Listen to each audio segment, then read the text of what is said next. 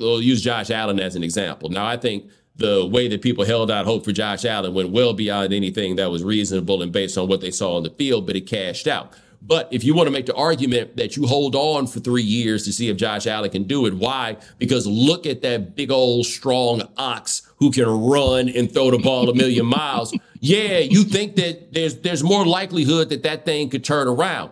The things that you think limit somebody or what make them the last pick in the draft, and those limitations were real. And so I think that people look at Purdy and they see those limitations, and on top of that they've seen Jimmy Garoppolo achieve very similar things in the same offense. It makes you raise questions as to how good he is. Now, perhaps the better question is how good does he have to be? How much does it matter how good he is within the context of what's being done?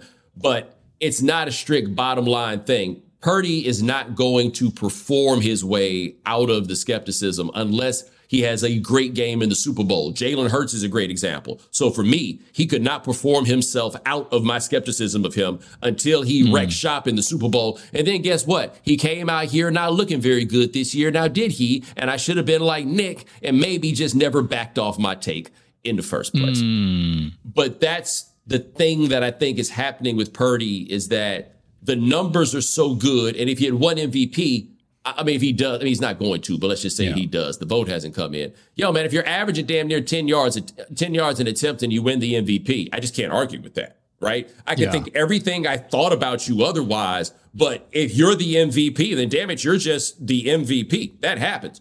But this dude, I don't think that there's any larger campaign against him. I think there are a lot of people that really work so hard because – they reduce quarterbacking to a bottom line wins and losses sort of situation that they really want him to be good the same way they really wanted Jimmy Garoppolo to be good. And that motherfucker once threw an interception in the Super Bowl with his eyes closed. His eyes were literally closed and he threw the football. You know what I mean? And so I was kind of like, hey, man, we might be missing the plot here. There's no, I don't think the way that we deal with Brock Purdy is reflective of anything larger about the sporting discourse. I think that the way we talk about him combines a number of factors, another of which I'll throw out here. I know I've been going for a long time, so please forgive me. But the other one is we don't have a great sample size on him.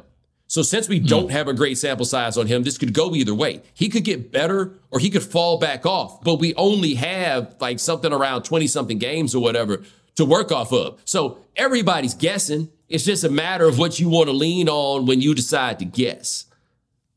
Yeah, you said a lot right there. Um, at the beginning, I think you made a really good observation on how when we talk about hive mind, I, I think that's a for me a valuable description because Twitter does present sort of an emergent consensus among people in media, but it's also true to what you're saying that whatever your out group is, you have the perception of them having a consensus, and whatever your in group is, there you see subtleties and there you see nooks and crannies and slight differences. And it's funny, you see it in politics all the time where you go to either political party or even a libertarian convention, somebody with a very exotic politics. And if you go to that convention, they've got a bunch of different strains of the thing.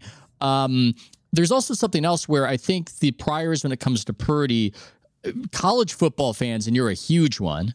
And I should have mentioned that one of the reasons I think you've been successful that people sometimes don't know because of the way you're exposed to people in media superficially is that you're a huge sports fan and yes. that you like this is one of the reasons why I first came to your content uh, with the Morning Jones and was you know going jogging around Lake Merritt listening to you cover everything um, you have this awareness and sort of profile on Purdy that I do not. I'm guessing in all likelihood because I wasn't following Iowa State football at all. The first time I had ever heard of Brock Purdy uh, was when he checked into the game against the Dolphins. That was the right. first time I had ever heard of the guy. And so I'm operating from the prior of, oh, let's, oh, wow, this guy can play oh my god. Like okay. Like this guy looks better than jimmy g. Geez he's he, he, can really play. And so i think i mean i mean i just love talking about quarterbacks. There are just so many ways uh, to do the job and so many different opinions that people can have. And my position on it is mostly what you see is what you get. I think we can overanalyze sometimes, and we don't actually have a lot of examples of quarterbacks becoming dramatically different guys in different situations, uh, especially on the positive end. We don't, maybe I put it out there on Twitter. We might have one guy a decade who looks bad in a situation, goes somewhere else, and looks dramatically better. Right. Geno so, Smith, as an example. I mean, well, I'd have to go into. G- he might be the guy this decade. That yeah, but that's what I'm saying. Like, like, like he, I think he's a good reflection of the point you're making. Not, not him yeah. as a, not him as a counterpoint.